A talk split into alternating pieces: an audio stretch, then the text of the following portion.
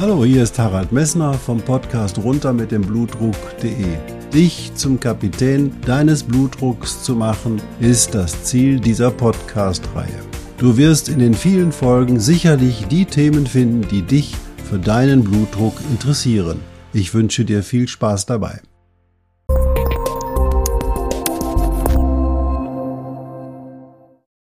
Hallo, hier ist wieder Harald Messner vom Podcast runter mit dem Blutdruck.de. Ja, heute habe ich mal ein smartes Thema für dich. Smart deswegen, weil es um smarte Blutdruckmessgeräte gibt. Geht also zum Beispiel so Blutdruckmessgeräte, die am Finger sind oder wo du deinen Finger auf dein entsprechendes Smartphone legen musst oder wo eine Uhr an deinem Handgelenk deinen Blutdruck misst. Ja, ich möchte mit dir besprechen, ob das sinnvoll ist, solche Geräte sich anzuschaffen und welche Messmethoden sie benutzen und ob sie eigentlich verlässlich in der Lage sein können, deinen Blutdruck zu messen. Ich wünsche dir viel Spaß dabei. Ja, die heutige Folge ist in zwei grundsätzliche Teile aufzuteilen. Und zwar einmal stelle ich dir mal vor, wie diese neuen Messgeräte messen und was sie möglicherweise messen. Und ganz am Ende möchte ich mit dir auch mal darüber reden, ob es ob sinnvoll ist, deinen Blutdruck ständig zu messen und was für Folgerungen da du daraus ableiten kannst oder auch ob sie überhaupt einen Gewinn darstellen. Also ich wünsche dir viel Spaß dabei. Also zunächst mal zum ersten Thema. Viele Angebote sehen wir jetzt gerade, wo einfach auch dein, dein smartes Telefon dazu benutzt werden kann, um deinen Blutdruck zu messen. Da gibt es neue Blutdruckmessgeräte, die quasi direkt am Handgelenk, auch wie Uhren anliegen. Und da gibt es natürlich die ganz anderen Blutdruckmessgeräte, die ihr schon kennt, die immer am Handgelenk waren. Die am Handgelenk, die Geräte sind natürlich immer ziemlich klobig und die kann man nicht ständig mit sich herumtragen. Und deswegen sagt die Industrie bei zunehmendem Gesundheitsbewusstsein, ja, da muss es doch einen Markt dafür geben, dass die Menschen quasi ständig über ihren Blutdruck informiert sein können. Und da können wir ja diese Smartwatch Technologie mal nutzen und können gucken, ob wir da für die Menschen sozusagen ein, ja, sag mal, auch ein Bedürfnis befriedigen können, ständig über ihre Blutdruckdaten informiert zu sein. Ja, und da haben sie sich was einfallen lassen. Ja, da hat man natürlich unterschiedliche Messmethoden erstmal herausgefunden. Natürlich ist es nicht sinnvoll, ständig irgendwie einen Druck am Oberarm oder einen Druck am Handgelenk zu verspüren, der eben dadurch entsteht, weil eine Manschette aufgeblasen wird und quasi um deinen Unterarm oder um dein Handgelenk oder möglicherweise auch um deinen Finger herum den Blutdruck wirklich zu messen. Und dann hat man sich überlegt, gibt es auch andere Parameter, anhand der man den Blutdruck abschätzen bzw. errechnen kann. Und da sind wir schon bei der ersten wichtigen Methode und zwar der Pulsoximetrie. Da musst du dir vorstellen, da wird durch die Haut quasi direkt dein Sauerstoffdruck gemessen, und zwar deine Sauerstoffsättigung. Und das kann kontinuierlich erfolgen. Das folgt über die sogenannte Pulsoximetrie-Methode. Und da der Sauerstoffgehalt natürlich auch als Puls sozusagen durch die Kapillaren fließt, weil dein Herz fördert ja immer wieder bei jedem Schlag Blut nach vorne. Und dann wird eben halt quasi die Pulswelle, die eben über den Blutdruck entsteht, in deiner Peripherie, in deinen Kapillaren gemessen. Und diese Pulswelle, die hat man dann assoziiert zu der Höhe deines Blutdrucks. Hat man geguckt, inwieweit könnte diese Pulswelle deinen Blutdruck assoziiert wiedergeben. Und wenn man dann in einer warmen, angenehmen Umgebung sitzt und du hast keine kalten Extremitäten, dann kann man aus dieser Pulsoximetrie, aus dem Pulswellenverlauf dieses Sauerstoffanstieges und Abfalls in dem Blut quasi durch die Haut deinen Pulswellenbereich ansehen sich. Und diese angesehenen oder die Pulswellen, wenn man sich die ansieht, da gibt es Rechenwege, um über diese Interpretation dieser Pulswellen auf die Höhe deines Blutdrucks zu kommen.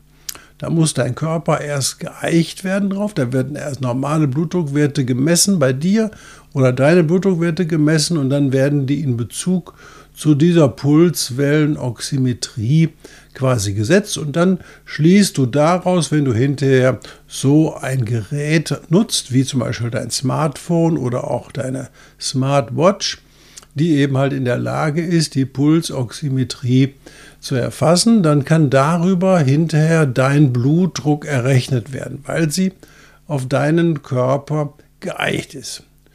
Die andere Messverfahren, das kennst du bereits, das ist das Messverfahren, was ich dir auch schon sehr gut vorgestellt habe in den vielen Podcast-Folgen, eben halt, wo quasi ein Kaff oder eine ähm, ein Schlauchsystem um deinen Arm, um dein Handgelenk gemacht wird und dann wird durch einen Druck in diesem Schlauch quasi deine Arterie abgedrückt und da werden die Pulswellen, die Druckwellen, die dann die Arterie macht beim Eröffnen, wenn es also der Blutdruck in der, deinem System über den Manschettendruck steigt, das wird dann einfach registriert und dann wird dein Blutdruck quasi über diese Methode ja fast standardisiert gemessen. Das, was also dein Arzt macht, wenn er sich das Stethoskop in die Ohren steckt, das lässt man das Gerät dann machen, indem halt die Arterien unterdrückt werden und dann quasi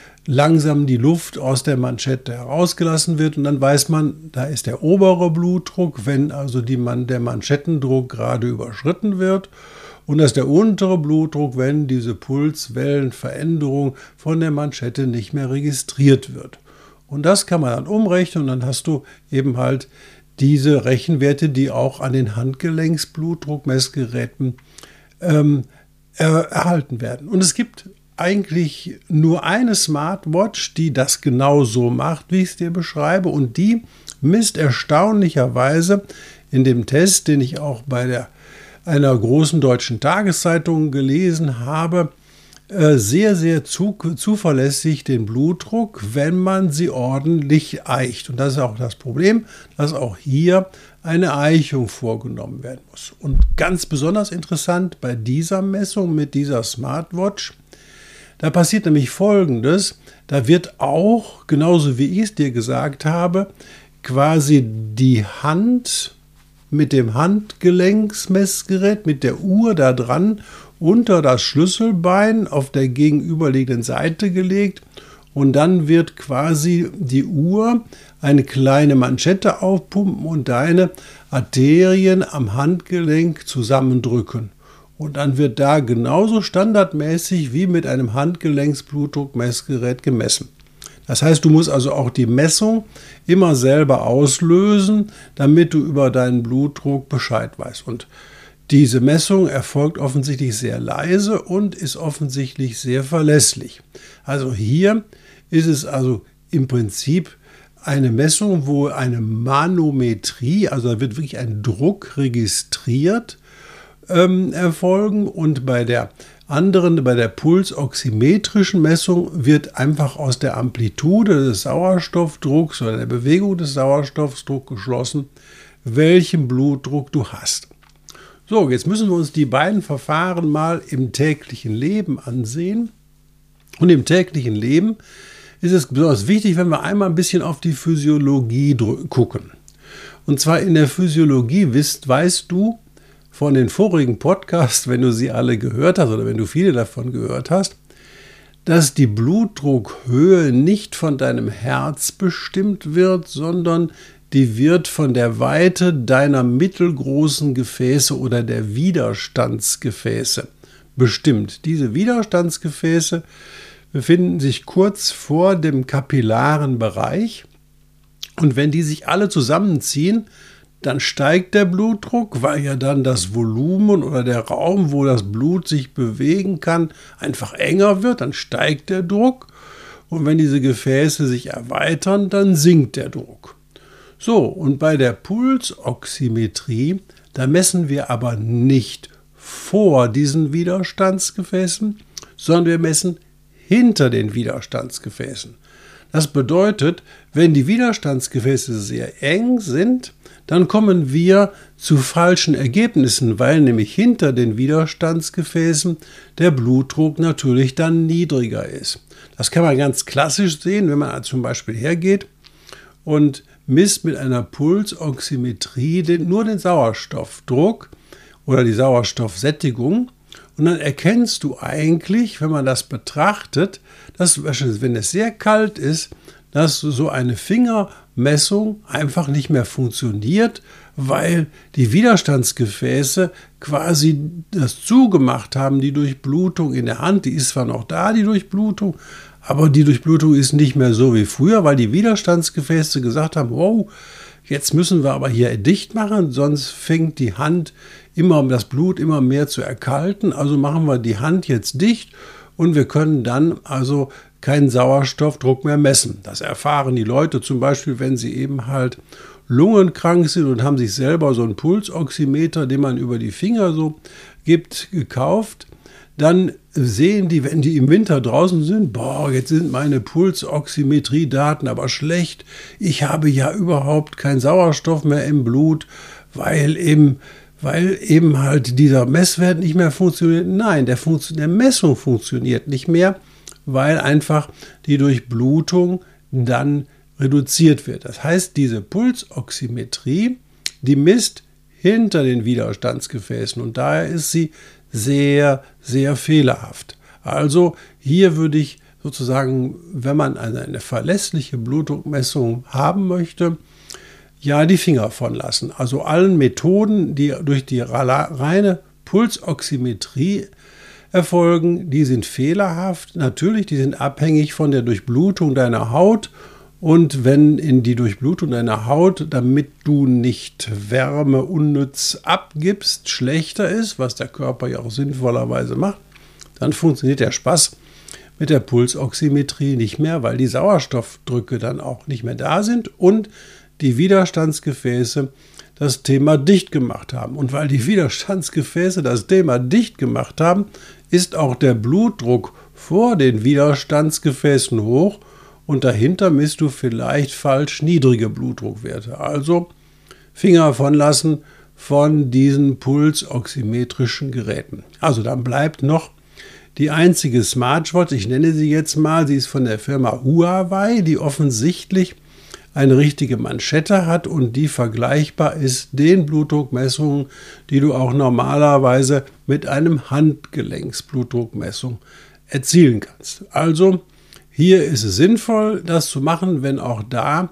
du die Fehler ausschalten kannst. Einfach die Fehler sind einfach, wo ist meine Herzhöhe und wie lagere ich die Watch im, bei der Messung? Das ist ganz wichtig. Und die anderen Fehler sind natürlich auch Aufregung und all die Dinge, die ich dir in den vielen Podcast-Folgen gezeigt habe, die deinen Blutdruck negativ oder positiv, wie du es willst, beeinflussen. Ja, jetzt komme ich zum zweiten Thema. Ich frage mich, warum willst du überhaupt ständig über deinen Blutdruck informiert sein. Also mal ganz ehrlich, wie aus jedem Messwert, den man sozusagen jeden Tag erzielt, möchte man ja auch eine Schlussfolgerung ziehen. Also ein Messwert alleine, ohne dass man ihn, interpretiert, ist ja eigentlich, sag ich mal, Datenmüll. Und jetzt ist die Frage, was könntest du mit solchen Blutdruckwerten anfangen? Und da muss man einfach sagen, wir messen ja den Blutdruck ähm, in der Praxis oder vor einer Therapie als richtigen Morgenblutdruck, der gemittelt wird aus mehreren Tagen, um die Einflüsse innerer Spannung und all diesen Dingen auszugleichen oder rauszumändeln, um dann zu sagen, ja, das ist dein Blutdruck und den muss man behandeln. Aber aus diesen Einzelmessungen, die du im Laufe des Tages hast, da gibt es keine Behandlungsfolgerungen draus, weil es gibt keine Daten darüber, ob die Beeinflussung dieses Blutdruckwertes, wo du gerade vielleicht in einer Konferenz sitzt und dich über etwas ärgerst oder wo du dich über jemand anderen ärgerst oder wo es dir gerade kalt ist oder wo es dir gerade nicht so gut geht, dann sind das Blutdruckwerte, die sind zwischendurch mal. Und diese Blutdruckwerte, die kommen zwischendurch mal und die steigen auch dann an, wenn du über die, die Treppe steigst oder hinter der Straßenbahn oder der U-Bahn oder der S-Bahn hinterherläufst. Das ist eine ganz entscheidende Sache. Und diese Blutdruckwerte, die sind für dich und für deine Therapie und für das, was eigentlich in deinem Leben passiert und eigentlich für deine Gesundheit irrelevant. Das bedeutet für mich, es ist eigentlich sinnvoll, immer zwischendurch deinen Blutdruck zu messen, zu jeder Gelegenheit. Das macht auch einen anderen Effekt, nämlich dann wird dein Blutdruck für dich sozusagen lebensbestimmt. Du fühlst dich ja ständig krank, weil du, oh, ich, muss durch, ich muss mir durch ein Gerät sagen lassen, das ist das Schlimmste überhaupt, ich bin gesund oder ich bin krank. Da soll ein Gerät am Ellbogen oder der Hand am Handgelenk sagen, oh, ich bin krank. Nein, das kann nicht das Leben sein. Entscheidend für dich ist, wie ist dein Ruheblutdruck und wie ist der eingestellt. Und das ist auch sehr wichtig, weil wir wissen inzwischen, dass die nächtlichen Blutdruckwerte und die Blutdruckwerte morgens auf der Bettkante deine Prognose bestimmen und nicht, wie sich der Blutdruck irgendwo im Laufe des Tages mal zwischendurch aufhält. Natürlich gibt es einzelne Menschen, die haben einen sehr, sehr schwer einstellbaren Blutdruck und bei denen helfen möglicherweise Tabletten nicht über 24 Stunden hinweg oder auch die Maßnahmen, die sie betreiben, helfen nicht über 24 Stunden hinweg. Aber das ist für eine Einstellungsphase, das ist nicht für das tägliche Leben. Also mein persönlicher Ratschlag an dich ist, lass die Finger von solchen ähm, Devices, von solchen smarten Geräten, sondern miss lieber alle 14 Tage oder alle drei Wochen, wenn du dich unsicher fühlst, oder einmal im Monat höchstens, richtig deinen Ruheblutdruck über mehrere Tage und nimm da den niedrigsten Wert, dann weißt du genau, hey, das ist mein Blutdruck und da muss ich was für tun. Und diese Schlussfolgerung, was du tun musst, die sind grundsätzlicher Art. Da hatte ich ja bei der letzten Folge oder vorletzten Folge, wo ich über die Haltung gesprochen habe, schon mal was zugesagt. Also, deine Smartwatch und deine smarten Blutdruckmessgeräte, egal wie sie funktionieren, messen nicht immer richtig, bis auf diese eine, die offensichtlich ganz vernünftig ist. Aber sie helfen dir nicht gesunder zu sein. Du wirst nur gesunder, nicht wenn du dir irgendwas kaufst, was du jetzt da benutzt, sondern du wirst nur gesunder, wenn du was in deinem Leben veränderst. Wenn du dich fragst, was drückt mich und was macht den Druck in mir. Also, ich sage dir, es ist nicht sinnvoll, sich so ein smartes Blutdruckmessgerät anzuschauen, weil es Fehler sind, weil es Geräte mit Fehlern sind. Diese Huawei-Uhr ist zugegebenermaßen auch nicht ganz billig und sie hat bei der Einstellung auch ein paar Krücken, das hat der Test ergeben. Und deswegen spare dein Geld, gib lieber das dafür aus, dass du immer zwischendurch ins Sportstudio gehst oder irgendwas anderes machst oder auf irgendeine andere Art dir was Gutes tust, aber nicht mit noch einem Device, der möglicherweise irgendeine Körperfunktion messt, obwohl du dich eigentlich gesund fühlst. Deswegen auch nicht jeder, jedes Beschwerdebild ist direkt eine Situation, wo man sagen muss, oh, ich muss irgendwelche Messwerte erzielen.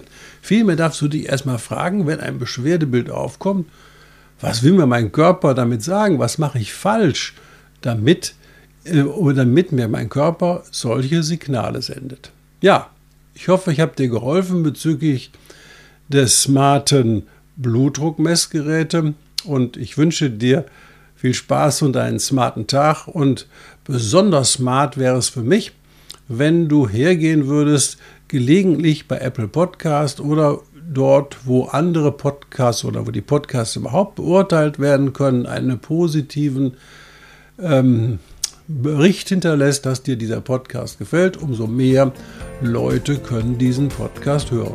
Viel Spaß und einen schönen Tag noch.